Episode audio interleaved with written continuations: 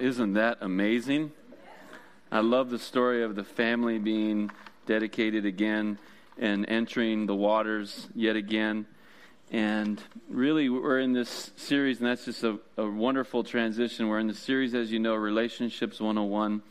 And the road of Christianity, the way that we follow Jesus is primarily, thoroughly, consistently through relationships. Our relationship with God, our relationships with one another. And today, we're going to talk about marriage. So in a matter of 25 to 30 minutes, I will solve all mysteries of marriage.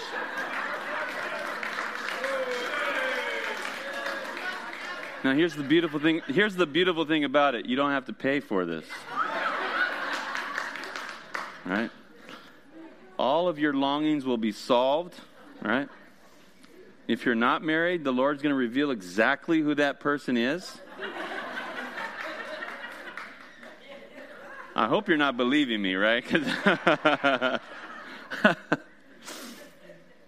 No, in a matter of a few minutes here, we're going to look at the Word of God, and not just look at it, we're going to receive it, listen to it, and we're going to find in the text, as we always should, a way of looking at our lives, and a way of understanding the Lord, a way of experiencing God, a way of overhearing what He has to say, not just about in general, but also very personal to us. And so we will be looking at the most fundamental text, in my opinion, and I think off the lips of Jesus, when Jesus was asked about marriage and was there a loophole to just getting out of marriage? And there was a debate going on, and there were those who were very ultra-conservative, and there were those who were very liberal, that you could get divorced for any reason. And Jesus solves that question, and He answers that question, and He quotes this text, which is a foundational, and I would even say a formational text for us. By the way, my name is Israel Gonzalez. I was on staff here a few years ago, and for a few years, and I have a deep, deep love for what God is doing in the life of this church and this community. It's very important that you have a witness here, one of the witnesses here, calling people to experience God's grace in community. And one of the things I'm very pleased to hear is that there are a number of community groups happening here, life groups. And if you want to start one, talk to Pastor Jim or Pastor Katie, and you should expand your ministry right now. This is not a time to shrink back. This is a time to really dig deep and to expand what God is doing in your life together. Because how many know the senior pastor of the church is the Lord? In any church, no matter what the transition, the senior pastor, the Lord of the church is the Lord, Jesus Christ. And He knows you, He knows your needs, and He knows what you need. And so we need to trust in Him. Amen? Amen. All right, now that's another sermon. I don't have that sermon today. They said, do you want marriage? Do you want family? I said, man, they're both difficult. I'll take marriage. All right? You're going to go big or go home, right? So we're going to go big today. This is the text for this morning, is Genesis chapter 2, verses 18 to 25. I want to read this text to you, and listen to this. Then the Lord God said, it is not good that the man should be alone. I will make him a helper as his partner. So out of the ground the Lord God formed every animal of the field and every bird of the air, and brought them to the man to see what he would call them. I love how God invites us to participate in His ministry. And whatever the man called every living creature, that was its name. I like how God didn't second guess what Adam said. You know, you really need to rethink that. Where'd you get the word ostrich anyway? Now, the man gave names to all cattle and to all the birds of the air and to every animal of the field, but for the man there was not found a helper as his partner. Thank God for that. So the Lord God caused a deep sleep to fall upon the man. And he slept. How many know that still happens? And it's biblical. It's a beautiful thing. In fact, we could stop right there and take a nap. All the men take a nap. You better not sleep on me. Then he took one of his ribs and closed up its place with flesh. He took something from him. And the rib that the Lord God had taken from the man, he made into a woman and brought her to the man. Then the man said, "This at last is bone of my bones and flesh of my flesh. This one shall be called woman, for out of man this one was taken. Therefore, a man leaves his father and his mother and clings to his wife, and they become one flesh." This is not just speaking of a physical union, not even the mystery and the wonder of the sexual union, but of a spiritual, emotional, and all facets of our life. And the man and his wife were both naked and were not ashamed. Now, we could just spend time on verse 25, and we could expand it in verse 24 and say, you need to stop listening to your mom, and you need to start listening to your wife. Woo! I didn't come here to preach that sermon, but I just did. Or we could also say that the point of marriage is really to be you. And stop trying to be someone else. Stop with your defense mechanism. Stop with your mask. Stop hiding. Stop the secrets. Come on, somebody. I can keep going. You need to be you. Marriage falls apart when you can't be you. And how many know there's marriages where we just can't be me? But you have to come to a place where you actually are you, and you actually become better. Because you're not going to tear down that person anymore. You're not ashamed of who you are. That's a good sermon.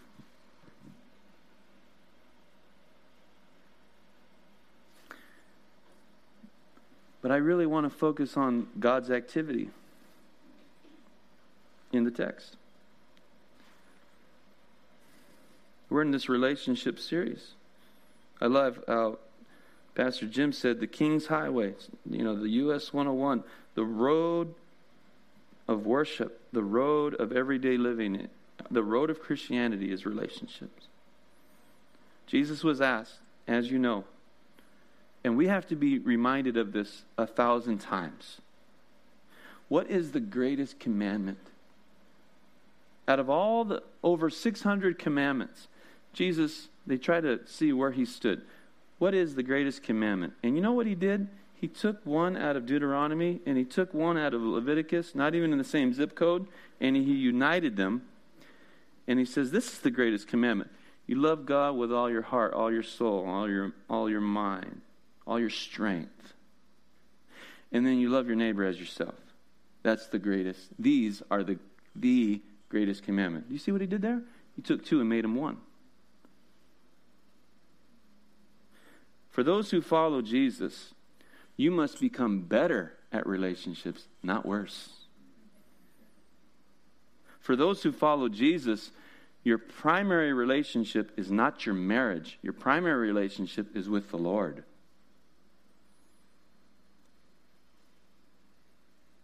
The most fundamental relationship in human society is the marriage. It's under attack.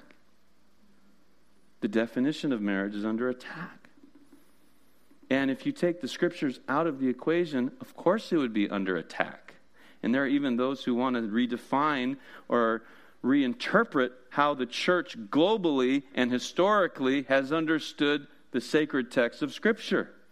And they'll continue to do that because we want to do whatever we want to do. If you don't know what I'm talking about, read Romans 1. This passage for Jesus is foundational. When Jesus talks about marriage, he quotes this passage. That marriage is God's idea and doing. It's what God ordains. It's not just a financial situation or an economic situation, although obviously it has those characteristics and spheres. It's God's idea. It's what God ordains. And when people want to challenge it and say that it can be just, it's not just between a man and a woman. What they're doing is redefining it altogether. And if you take away the male-female counterpart, then you're also attacking the two-ness of it at the same time. So therefore, if you make it only about what you want and how you love and how you feel, then what's to stop someone from marrying two people? You can't stop them. Now, you can't stop anyone from doing anything, by the way. But all we can do is saying what the text says and how we want to live lives that thrive. When it comes to marriage, it seems as though the boundaries and the requirements that God has established for marriage, when we step out of those boundaries, when we step out of those requirements, then we've changed it and we're on our own. And we will eventually pay the price. There are consequences for not living in the blessedness of the boundaries that God has created. And you could do that with the Ten Commandments, and you could do it here. Now, I'm not here to bash people who want to redefine marriage. I'm not here to do that. Even though there is a huge debate going on, what it even is to be human, or what it is to be a man or a woman, and it goes on. And it's very confusing, and the church has to be clear. We are to love every single person out there, and it doesn't mean we have to agree with them on every point. But it does mean that we should be in relationship with people who need to experience the grace of the Lord Jesus Christ.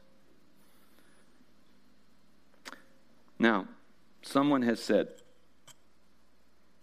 that marriage is like a screen door with flies on it.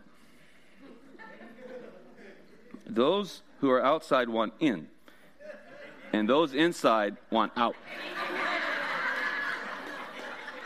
That's not right, man. That's not cool. But it's true. I mean, you're like on the inside, you're like, man, it's nice and fresh out there. And then on the outside, man, it looks nice and warm in there. So if you're on the outside, how can you be successful in seeking a partner? And if you're on the inside, how can you thrive in your marriage? Well, in a matter of 20 minutes, I'm going to solve all that. Yeah, Lord, help me. I'm not going to be able to solve that for you, but what we can do is look at the text and receive a word of encouragement from the text and some correction. We need three things. Number one, that's all we have time for this morning. Last service, I went over. So here we go. Three things that the text tells us if you really want to see. And there's way more there, by the way. Okay. If you're going to be married and you want to be married well. Someone said you can be right or you can be married. I'm going to remember that one. I've been married. I'm going to be married 20 years this July. Yeah. I'm just getting started. I just woke up. Serious. My wife, early on in my marriage, this is a confession. This is true, and I'm not trying to be funny, but it's funny. My wife says, "Do you want to read a book on marriage?" No. "You want to go to a marriage conference?" Why? "You want to go to a counselor?" Not really. I was dumb, man. I should have invested. But you know what I was? I was prideful, and I still am. You know what I was afraid of? Someone saying, "You're not up to the standard." And you know what? They would have been right. Now, this is not my time to have group therapy. Let's let the text speak. You know what I love about this text is this is a wedding. We had a wedding last week at my place down south in Santa Maria where I pastor at Orchid Presbyterian Church. If you're ever down the way, come on by. You know, passing through on vacation or something. Last week we did something that we've never done as a church. Orchid Presbyterian Church is about 100 years old. never had a service outside on their lawn, and they've never had a wedding on a Sunday morning worship service. We did both. And we threw in a Santa Maria style barbecue after. Right? Because it wouldn't be biblical without tri-tip. And it was great. This couple is dearly loved by the congregation. They don't really have much. But you know what they have? They're surrounded in community. And they want the Lord's blessing. So this is the wedding in our text. And you know how the Father brings the bride? God is that Father. God brings the bride. It's God's idea. God's doing the honors. He's bringing the wife to this husband, this clueless husband. And I would say she's probably clueless too. She goes, "How did I get here?" When Adam sees Eve, he literally explodes in poetry. Now, you know a man's in love when he starts being a little poetic. And even if he's not great at it, right? Women, you don't care if they're great. Man, any poetry, can you hook me up sometime with a little poem? And he explodes with art and poetry. It's like a museum. This is the first piece of art in the history of the world. It's when this man sees this woman. It's a song. And he says, "At last." Woo! I think that's in the Hebrew. Woo! Oh my! Woo! Look at this. What's this? This is what I've been looking for all my life. This is something so unique and different, but the same at the same time. This is same, and this is different. And that's God's gift. He says, "Bone of my bones, flesh of my flesh." That's kind of weird. How is that poetic? Would that work for you, ladies? Like on a Valentine's Day card, "You're bone of my bones, you're flesh of my flesh." What is that? You know what he's saying? Man, I really know who I am now. Because I see you. I've found myself in you. I'm not just coming to another creature. I see you. I'm coming to someone who is helping me see who I am, and I want to do that for you. Finally, I can be me. I found out what it means to be me. Isn't that amazing? That can happen in a marriage. Now, there's so many different ways to care for your marriage. And one of the reasons why my marriage is so hard is because I really have benefited so much from the Imago therapy. And there's a therapist out there called Imago, and they use different forms and approaches, and they unite them. And they said this. The therapist told us one time when we were in counseling, says, the reason why it's so easy to tear each other down is because we're using the power that God has built into marriage to build one another up, to tear each other down. The reason why it's so easy to tear your partner down is because you're using the beauty and the wonder and the power that God has given you to build up, but in a negative fashion. Now, what Adam is saying here is beautiful. He's celebrating. There's a celebration here, but there's also a caution, because his eyes are off the Lord, and he can't get his eyes off his woman. Now, by the way, that's a good thing, that his eyes are on his wife. Now, when your spouse is looking at you and they are looking at you. But the danger is that you'll only look at them. What are you talking about, Pastor Israel? What I'm talking about is the danger of diminishing the primary because of the secondary. That's called idolatry. John Newton, who wrote Amazing Grace, was really a great pastor in the 1700s in Britain. And he wrote to these newlyweds, and he said this: "You may think your biggest problem, spiritually speaking, is the prospect of a bad marriage." In other words, every couple, goes into marriage very tentatively, cautiously, some more cautious than others for many reasons. And the last thing we want is a bad marriage. I've never counseled someone who says, in about 5 years, it's going to be horrible. And this is our plan. No one says, in 10 years, we're not going to know who each other are anymore.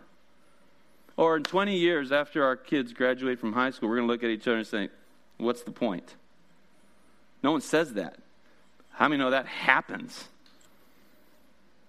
The prospect, what you think is your biggest problem is a bad marriage. He says every bit as big a spiritual danger is the prospect of a good marriage. Huh? Yeah. Because in a bad marriage, your focus is on the spouse who's not cutting it. But on a good marriage or great marriage, your focus is on a spouse that is delivering more than they can handle. You're looking to them more than you are to God, and that's called idolatry.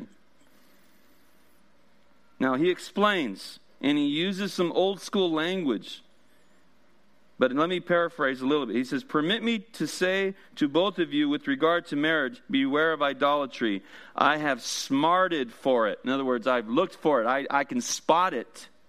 "I have found my choicest mercies have been the principal occasions of drawing out the evils of my heart and causing me to walk heavily and in darkness, because the old leaven," the old way of life, the old self-centeredness, "a tendency toward the covenant of works still cleaves to me." Now, what is the covenant of works? That's an old term, a phrase for a system in which you have to earn your salvation through perfect performance. In other words, those who believe in the covenant of works, and there's people in the church who don't even know, they believe a different gospel. They think they have to earn their way to heaven. That is not the case. The reason, this is what they say, the reason I get to heaven and get blessed is because I'm a good person. I'm doing everything perfectly. I'm doing everything right, and therefore I get blessed. So if I do everything and I'm not blessed, something's wrong. And we take that into marriage. What he's saying is, he says our biggest problem practically in his biggest problem in his life has been idolatry with regard to his wife and his marriage, which helps him slip back to a covenant of works. He says there is or can be something so powerful about marriage, so fulfilling about marriage, that unless you deliberately stop it, that is what's going to happen. You will look to your spouse, hear me, you will look to your spouse to give you the things only God can give you. And that is a prevalent myth in our culture. Number one, that there's only one person out there for you. No, I think God's a little bit better than that. But you can only be married to one person at a time. Yes? That's how good God is. There's probably other choices, had you have made them, that God still would have helped you out. But you can't vociferate on that. You can't say, there's only one. You're not the right person. Well, that's the person that you made a vow to. So you have to really invest in that. Now, the question here that he's bringing up is, you will look to your spouse for things that only God can give you. Like peace? Like complete fulfillment? And even times of worship, we don't even feel that from God. And we have to search for God. I remember driving up here this morning. I still remember that, by the way. I was driving up this morning, and I had some mist, and there was, some mist. And then I got up to the grade, and it was fog. I'm thinking, this is like marriage, man. Can't even see what's ahead. What's going to happen? I don't know if this is going to work. And you got to reduce your speed. You got to go slow. You got to speak slow. Calm down. Yeah. I have to stop thinking that my wife is going to give me everything I need. Why? Because it's unrealistic and it's idolatrous. What happens if my wife dies or I die? Where's God? God's there. You'll grieve, of course. And some of you are grieving still the loss. The Lord's with you. We're with you in any which way we possibly can. But know this, those who look to their spouses for complete affirmation, you're missing the blessing of God for you. You need to have your focus on the Lord. You need to love the Lord your God with all that you have first.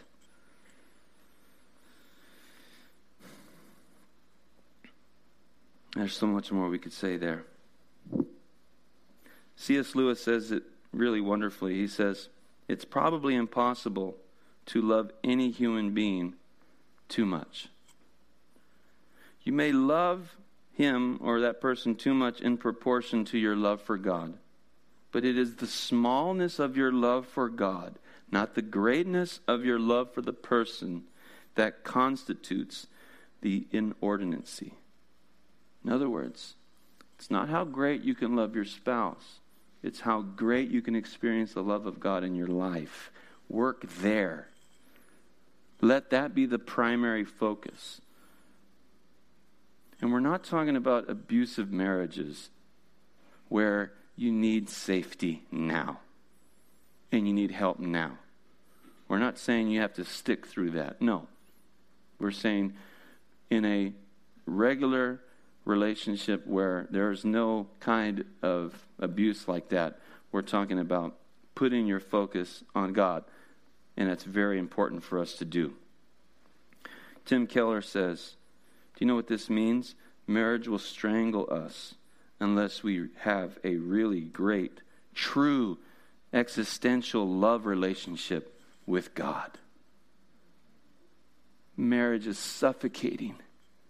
Will suffocate us unless we put our focus on the Lord. And the danger of the man looking at the woman is that, yes, he took his eyes off the Lord in order to admire her beauty and the wonder of who she is and her uniqueness, and it's something we should do, but it's not primary.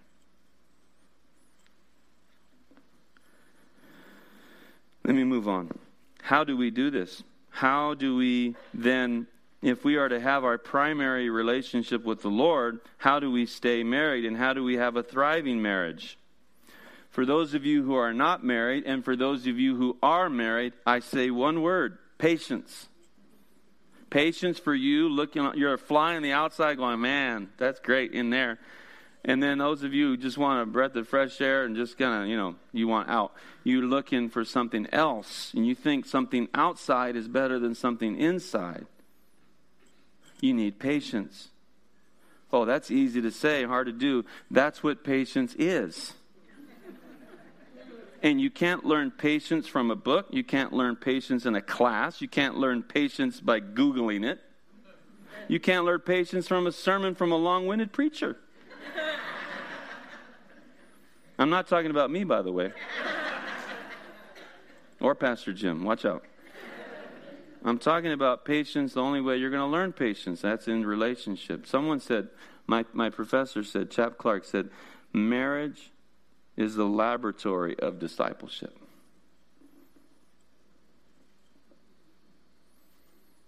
It's where you work things out. It's where you work out the theoretical with the practical. It's where you apply what you know. And how many know there are explosions in the laboratory at times? You're like, that didn't go well at all. Oh, I measured that wrong. Yeah. The Lord God said, it is not good for the man to be alone. I will make a helper suitable for him. Now, how can you be patient? By learning from the person God has given you. I didn't get one amen on that. All right, I don't have a watch. Why did I do that? The only way you'll be patient is if you ask help from the Lord and help from, if you're married, your spouse, or if you're not married, even from anyone who's close to you. You ask this simple question. This is going to require patience, by the way. How patient am I? When am I not patient?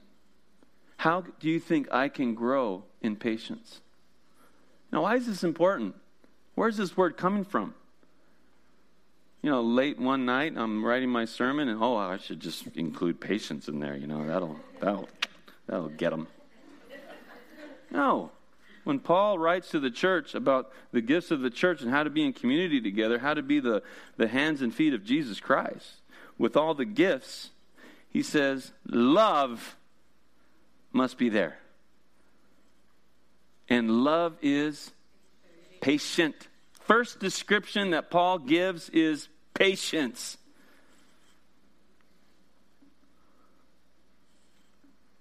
I would have made that last on the list because I'm horrible at it. He puts it first.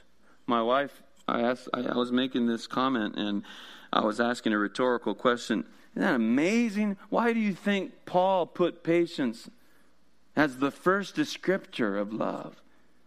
That was rhetorical. I just wanted to hear the sound of my own voice. Just leave it out there. You know, sound very intelligent. And she said, because everything else that he says hangs on that. Love is patient, love is kind, it's not arrogant or rude, it does not insist its own way. What is patience? Look at the rest of the list. Kind. Come on, somebody. You receive an unkind word, what's your reaction? I'm going to give you something just as good, if not better. Put you in your place. How dare you talk? Where'd that come from? Human nature. Love is patient. Love is kind. Pastors, are you telling me I got to be kind to my spouse who's always unkind? Yeah. They don't deserve that. Exactly. How am I going to do that? Love of God. Why should I do that? Because God's patient and kind with you. Because we're not based on a covenant of works where we only give people what they deserve. We are a people of covenant of grace where we operate out of what God has given to us and the overflow of which is our ministry to other people. So if you are defensive, like I have been most of my life, you will know how you need to grow. And one of the biggest things about being a defensive person, if you are highly defensive, especially with your spouse, you are probably protecting an image of yourself that is not the real you. And you need to stop and come to grips with how others see you, and to somehow enter into that difficult space and say, I want to grow from that. So ask the people around you. And spend time in silence before the Lord and ask the Lord to show you how to do that day by day. The last thing is this. How do you avoid putting unrealistic expectations on your spouse and keeping your eyes on the Lord? And how do you produce patience? Here's another word that you're not going to learn in school. Humility. You know where the first humility in the scriptures is found? the one we just read. The Lord said, not Adam. The Lord said, it's not good that the man's alone. That's an amazing statement. Because here is the man in paradise. He's never had a bad day in his life. The only relationship he has is with God.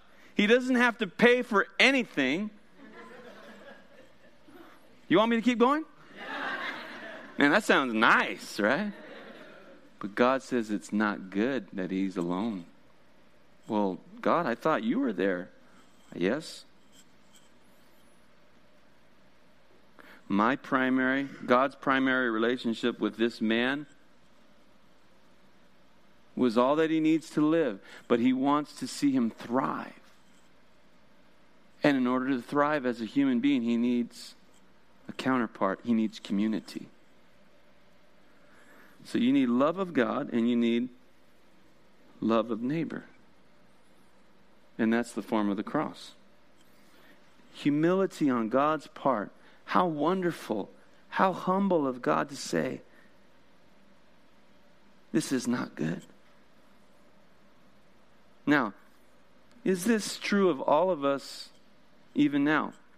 I would say be careful with that. Because the Apostle Paul said, writing to the church who were wondering if they should be married, he said, if you're not married, stay single like me. How does that work with what God said? See, it's very simple. In the Apostle Paul's day and age and time, he was expecting the Lord to come back any day, even that day or the next day. And so should we live. But we're very relaxed, right? Until we see Left Behind movies, and we're like, oh my goodness gracious, you know, any day, Lord. But even that, I don't really care for those kind of movies. But what's the point of getting married today if the Lord Jesus is coming back tomorrow? He says if you're going to do it because of reasons that will actually help you in your holiness, in being ready before the Lord. Your eyes are on the Lord, see?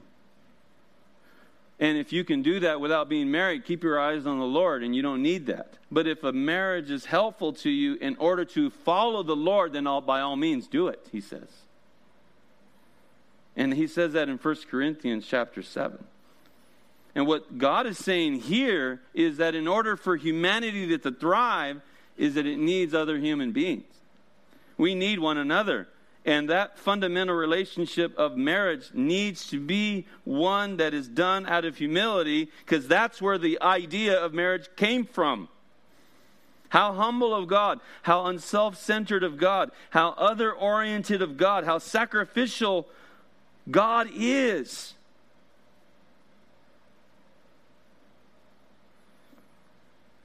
That's what your marriage should be.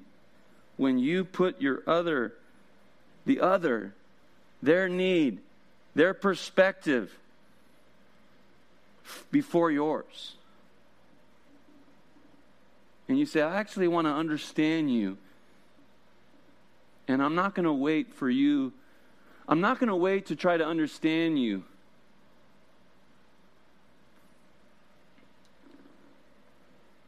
I'm not going to wait to do that and invest in that as if I need to be understood first. See, sometimes we feel we will only seek to understand others if we are first understood, and it's backwards. That's a sign of pride, not humility. And if both people have this, oh goodness gracious, it's powerful. It's beautiful. It's marvelous. It's not always easy. So let's wrap this up.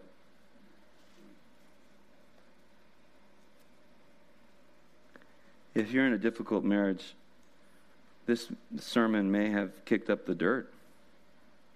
It's challenging you. Keep your eyes on the Lord. The Lord will direct you. Ask people how you can grow in patience, especially your spouse if you're married. If you're not married, and you are seeking to be married, that's all you talk about, it's all you think about, be careful, that's idolatrous as well. Seek the Lord. Let's pray. Lord, we thank you for giving us insights into your idea of marriage and the blessedness of it. Lord, we know it's difficult because it's a great mirror. It shows us who we are, how we need to grow. We come face to face with our need for you. We're grateful that in our relationships, especially in marriage, we can thrive when we place the emphasis on you. And we pray that your Spirit would bless those who are not married, who desire to be married, that their eyes would be on you. Thank you that you had to interrupt the man in order to present him, his mate. Lord, do that for those who desire to be married. Interrupt them in their good ministry for you. Lord, for those who are married, help us to keep our eyes on you as well. Lord, for those who are divorced here, who still feel the weight of it and the effects of that, let your healing presence come. Restore them. Surround them with your hands of this community. In Christ's name we pray. Amen.